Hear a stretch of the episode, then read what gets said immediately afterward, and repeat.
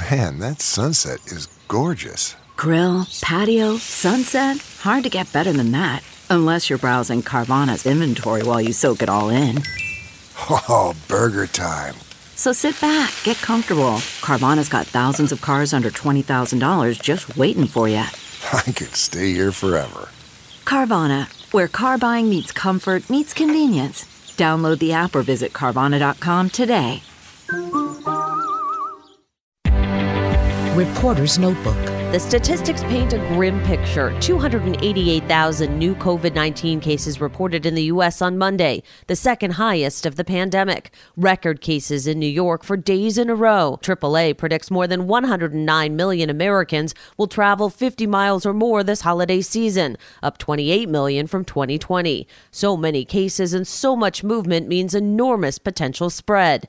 Health officials say the best deterrent is getting vaccinated and boosted. But with just under 23% of the U.S. population over five years old still without even one dose, they say broad transmission is inevitable, taxing an already struggling health system. Wendy Gillette, CBS News.